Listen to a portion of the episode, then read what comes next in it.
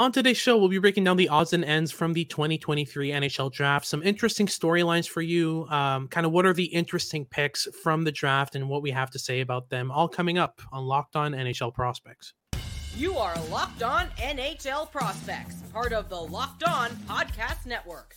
Your team every day.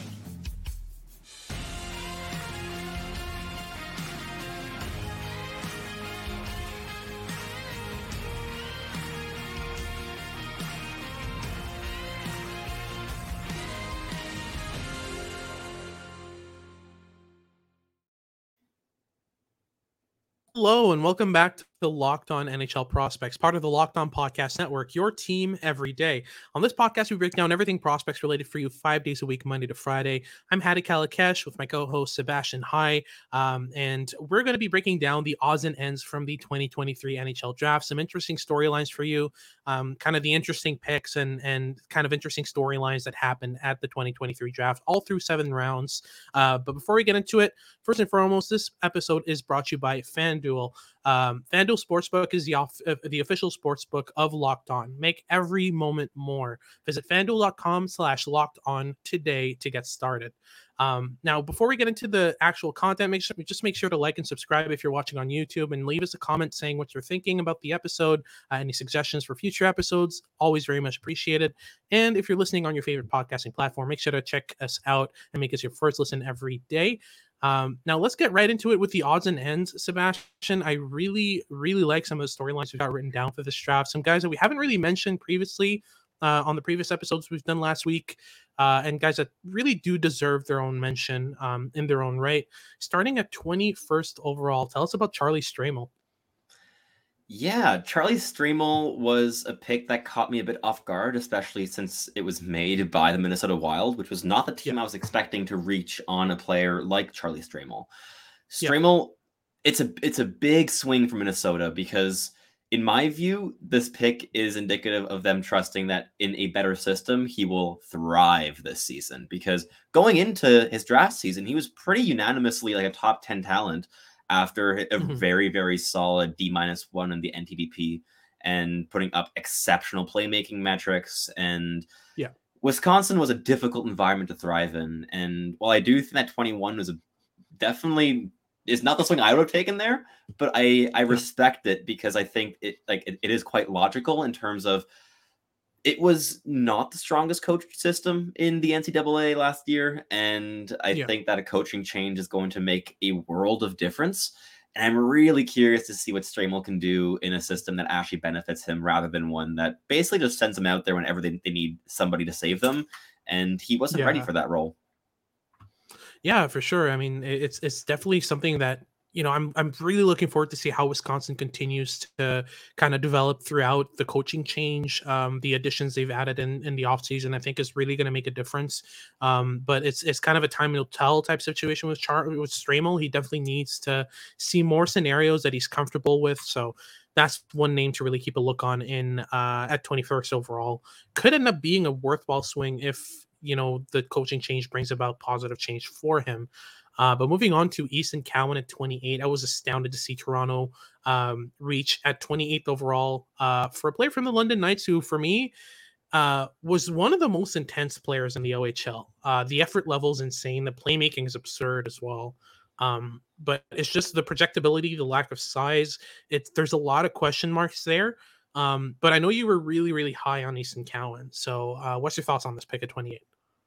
This was probably the pick in the draft that I was happiest to see while having also being very certain that I would not have made that pick at yeah. that slot. Uh, like there were definitely still players on the board that I would have swung on ahead of Cowan at 28. That mm-hmm. said, I, I really like this for Toronto. I I think that especially with losing Bunting this summer, I I can't think of many players in this draft class that fit the Bunting role better than Cowan, but just as a playmaker rather than a goal scorer. Mm-hmm. and mm-hmm. they can just develop him themselves this time. And I, I think that if they can get him to that level, it'll really pay off with with investing a first round pick into it. And I think mm-hmm. that of all the teams to have reached on Easton Cowan, Toronto's one where I'm most confident that it will work out. Uh, yeah. That said, if he's not like that Michael Bunting type, he's not a top six player that that's the risk here. I think you're drafting him quite clearly for an archetype that you have set out that fits your mold of okay, here is a player that will make life easier for our, our elite stars. Uh, they will enjoy yep. playing with him. He's super intelligent. He will add the all the intensity in the world. Uh, he's a great forechecker. He's solid enough defensively. Uh, really decent one touch playmaker. I've liked him mm-hmm. a lot in my viewings.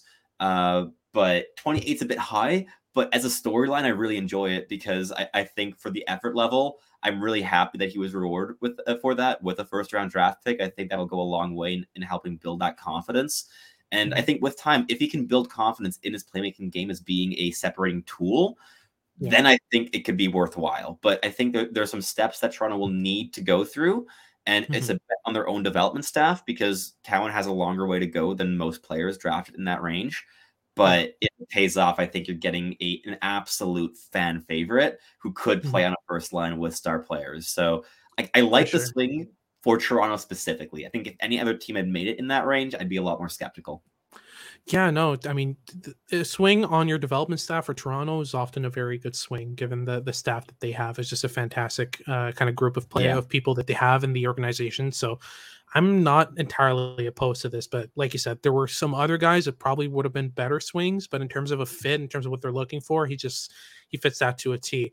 Um, then at 33rd overall, we've got Nico Mijatovic um, to the Anaheim Ducks. Uh, he was a Seattle Thunderbirds player, was pretty average throughout the season, but once he hit the playoffs, you really saw a different Mijatovic and more engaged Mijatovic, a Nico Mijatovic is comfortable being the receiver uh, on the receiving end of a lot of finishing plays. You know, he was taking shots from really good areas, placing himself really well, the intensity, the effort level, the defensive engagement.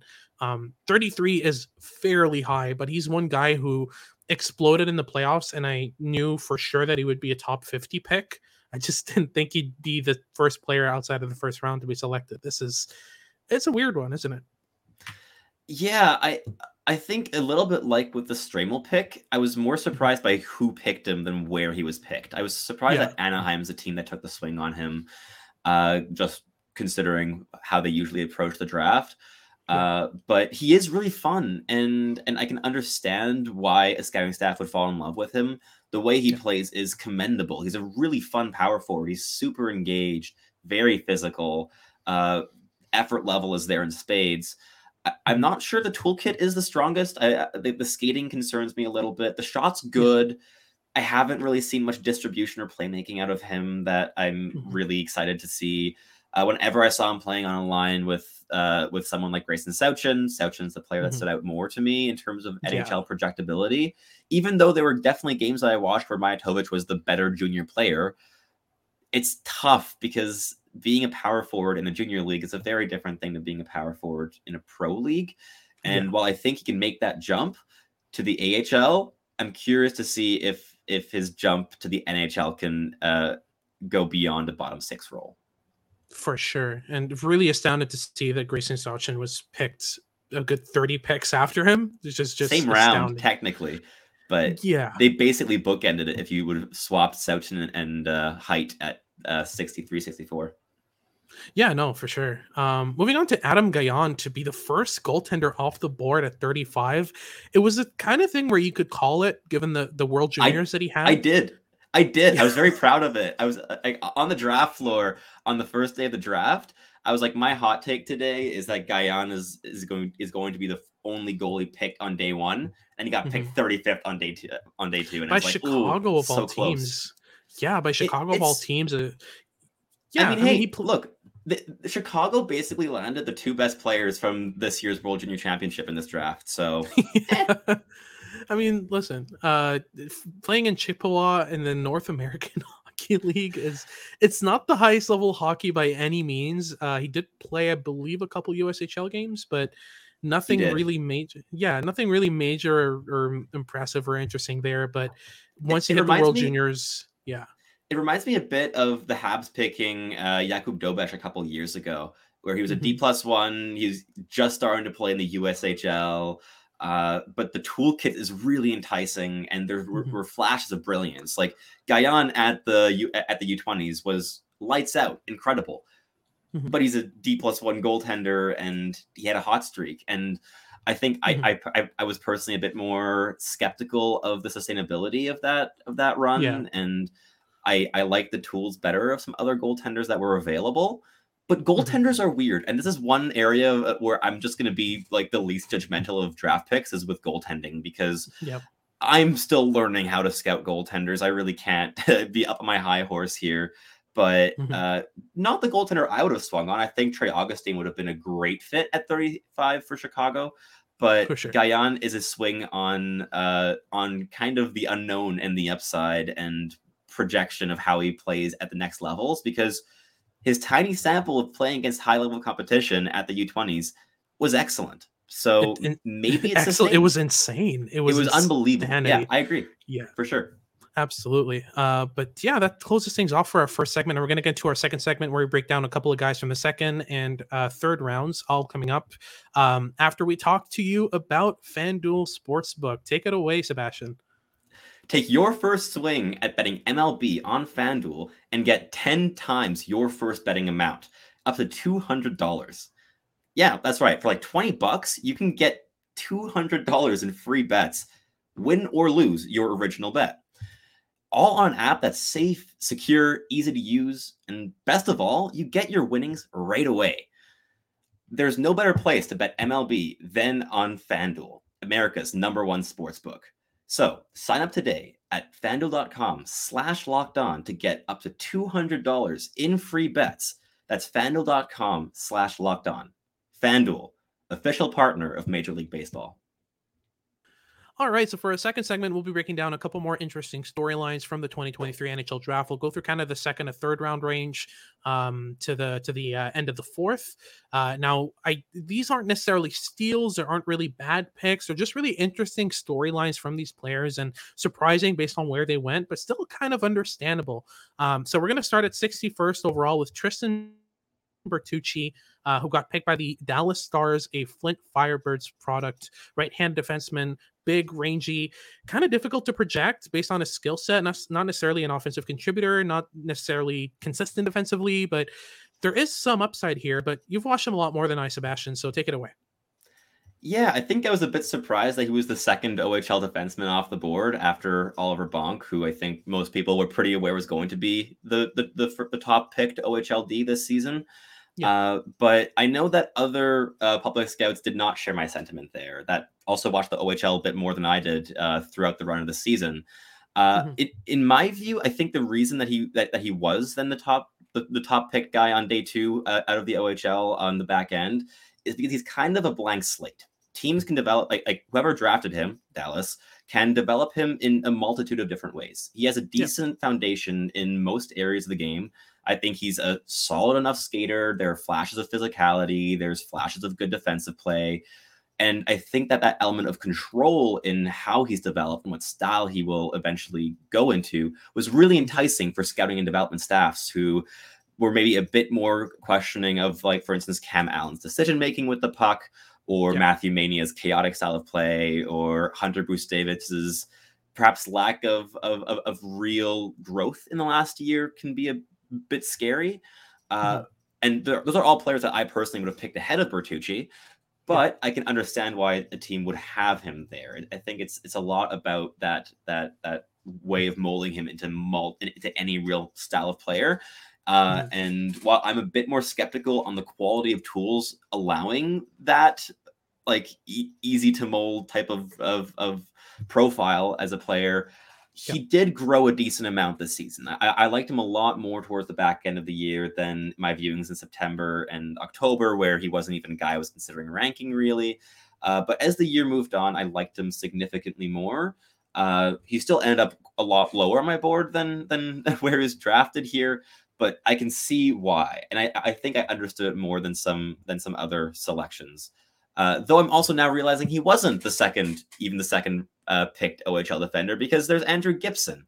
Uh, and uh, well, there we go. Third, I I just Gibson was not exactly on my radar, so I, I I completely glossed over that for a second. Oh yeah, Yeah, no, absolutely. But we'll get into Andrew Gibson later on in our third segment. Um, I did want to mention Brandon Svoboda real quick at 71st overall to the San Jose Sharks. A really interesting pick. Um, not a guy I thought would go at all in the top 128. I didn't have him ranked in, in my top 128 rankings or in my honorable mentions. He's a very straightforward, very simple player in terms of what he brings to the game. He's in that front presence, loves to battle, loves to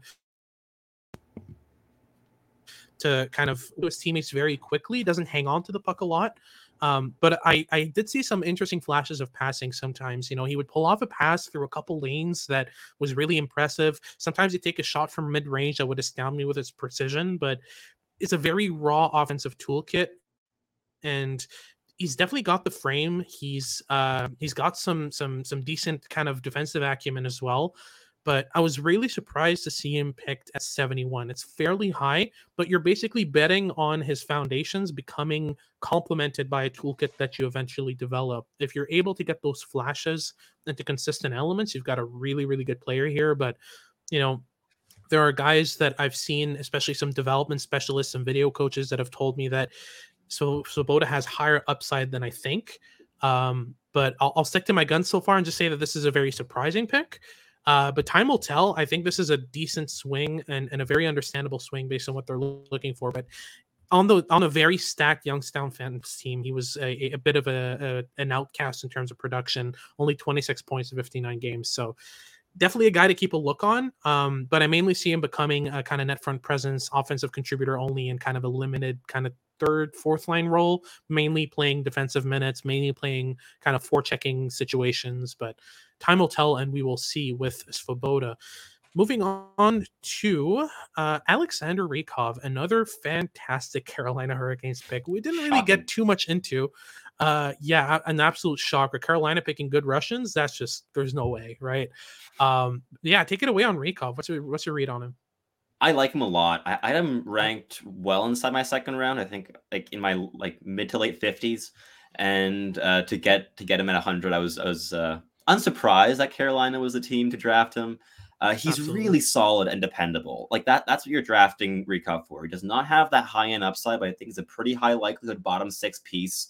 Uh, he, um, yeah, he, he's really intelligent. He's solid enough defensively. I, I don't think he's as good as some other scouts have perhaps painted him as. Uh, mm-hmm. but he's a he's an underrated playmaker and distributor in the offensive zone. He's dependable in possession. He guards possession uh, really, really effectively. He was producing at a very impressive rate in the VHL this season. Mm-hmm. Lots to like. There, there, there's definitely a really solid foundation. I think he's he's a nice high floor pick, and to get a high floor guy at 100th overall, who, uh, mm-hmm. in my view, is a pretty straightforward NHL projection in a decently valuable bottom six role I like that a mm-hmm. lot. Absolutely. Um, then we'll end things off in our in our second segment here with Rodwin Dionicio, a pick I really liked at 129th overall to the Anaheim Ducks. A rangy, very very fun, very uh, just borderline crazy uh, defenseman out of Windsor. Um, really like the offensive skill set. Really like the vision and playmaking. He's got some of the best playmaking metrics that we've seen in a long while in the OHL. Um, but as an overager, as a guy who struggles often in his own end, who's very inconsistent in terms of his goal scoring ability. Um, really, just you're getting a you're, you're betting on vision and playmaking in terms of uh, a defenseman, which is a decent bet to take at 129th. I really like it yeah. for Anaheim. Um, really, you're kind of drafting him for that specialist role, kind of your distributor in the offensive zone as a defenseman. So or forward. Uh, I that, I, I, wa- I watched switch, him at forward. It? I watched him at forward a couple times this season, and he and he played a few games, and there were games at forward that I watched him play in Windsor where he was like outperforming Shane Wright on most shifts, which is just yeah. funny to me. Just because Dionicio to me is one of the wackiest players in this draft class, and I mean that in the best way possible. I really enjoy watching him play but yeah. he has a combination of extreme clunkiness in his mo- in his movements with his skating, but impressive deception, which is not a combination you see too often. And yeah. that I think that's my main concern as with his projection is on the one hand, what position is he going to play, defense or offense? Because I like the defensive game spooks me quite a bit. Yeah. Uh, and the backward skating is really clunky. If the forward skating is already as bad as it is, Uh, mm-hmm. But I'm really curious to see what Anaheim does with him. And uh, he's fun. This is one of the more, most fun picks in the draft class. And I know Mitch Brown must have been pretty happy to see him go uh, in the top Absolutely. 130. Hundred uh, percent. So that's it for a second segment. Now we'll get into our third segment um, right after a quick word from our sponsors. All right. So for our third third segment to kind of end things off on this odds and ends episode about the interesting kind of storylines from the 2023 NHL draft that we haven't delved too much into uh, in our previous episodes. Let's start things off with Zeb Forsfjäll. Now he's a guy I didn't really watch too much. He was picked up at 180th overall um, by the Seattle Kraken. He, he spent most of the year with uh, Skellefteå in the uh, Swedish Hockey League and Swedish Junior 20 League. Um, now you've watched a fair bit more of him than I have. I maybe watched a game or two, so take it away. He's really fun and skilled. That that's yeah. the baseline of it. He's he's undersized. He's not a high end skater, but when he gets going, he can. He, he's quite pacey. He can execute plays at high speeds. Uh, yeah. I think he's he really has to work on his explosiveness and tight to create separation in order to translate the way he plays the game. But I think that in Forsfjäll, Seattle is taking a really fun swing on that skill. He's a solid handler, really good mm-hmm. playmaker. Uh, at the U18s, he was playing a top six role for Sweden, and with quality line mates, he's often playing with Anton Wahlberg. I thought those two complement each other really, really well. Uh, yeah. He had Wahlberg as as a powerful puck carrier, and off puck, Wahlberg's routes create a lot of space for Forsfjäll to work with.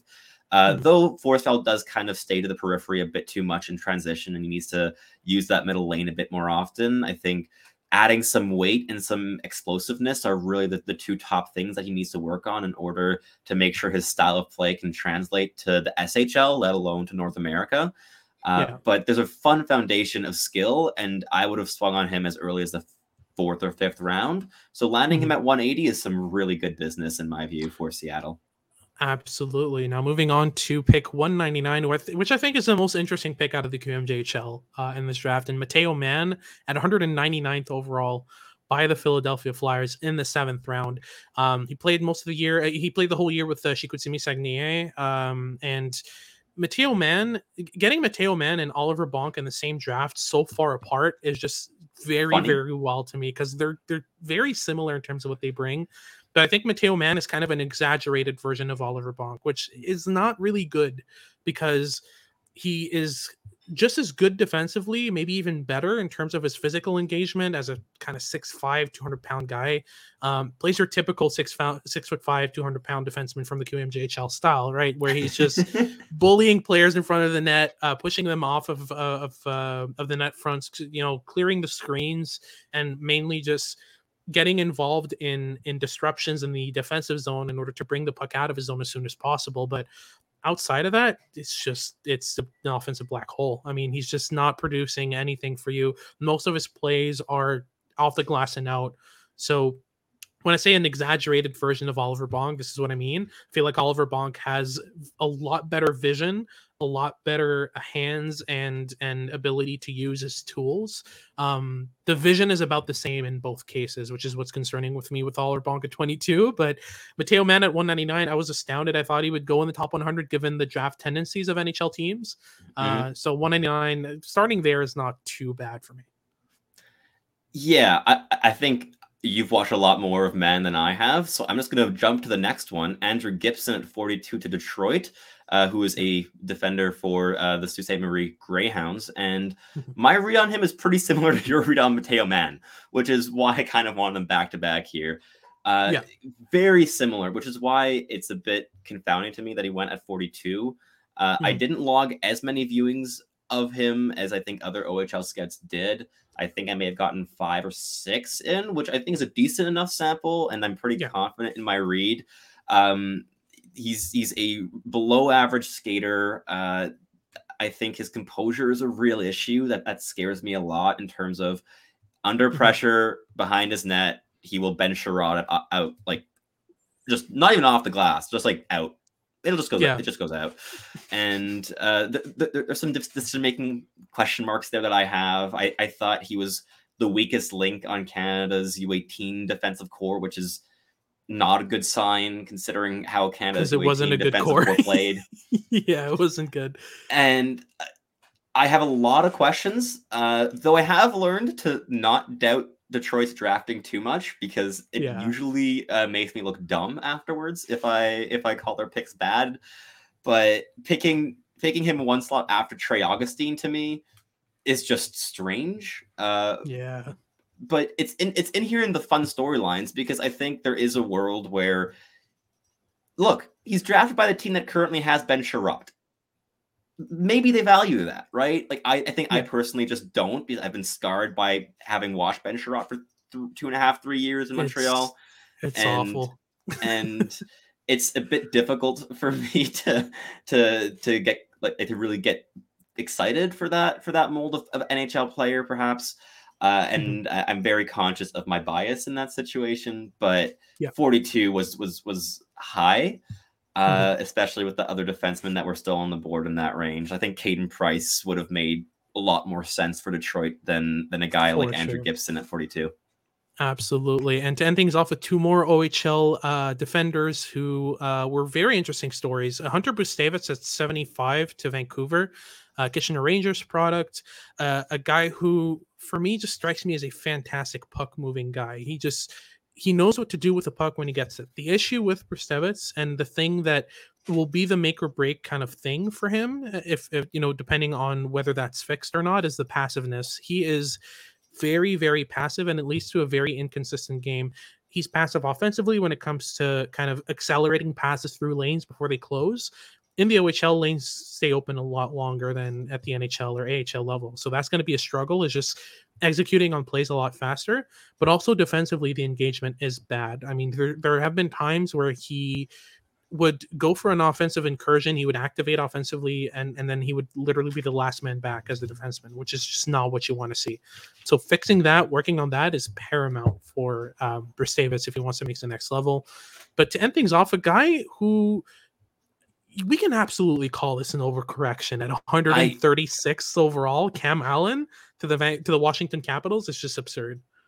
What's fun is it, it feels not so long ago that we were having our like Dobber prospect meetings last fall, and I was still the OHL yeah. scout, and uh, and and I was getting a lot of resistance to wanting to drop Cam Allen outside the first round, and I was I was I think one of the big skeptics within within our group early early on the season when he was still hyped yeah. up as a top 15 talent but my read hasn't really shifted like he just kind of stayed as a mid second rounder for me throughout the, mm-hmm. the season and i was shocked that he dropped to 136 like yes there are 100% decision making issues in the offensive zone his shooting habits are painful to watch like he will yeah. shoot by default under any pressure consistently and that mm-hmm. needs some some work very clearly.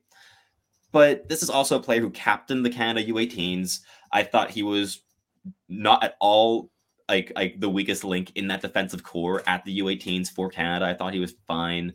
Uh, and I think looking fine in that defensive core was good. Uh, and mm-hmm. he's he's mobile. He he he flashes some tenacity and violence defensively. And I think if he's if he's molded more as like a bottom pairing complementary defenseman who can do a bit of everything except for be an offensive quarterback, I think you're getting a really interesting piece there that could be a fun middle pairing defenseman if he can if, if his development ramps up a little bit again. And if this year was kind of just a plateau where he was playing a role way too big for him and it hurt him quite clearly. But this is a player I would have been very, very comfortable picking in yeah. the third round, in the late second round.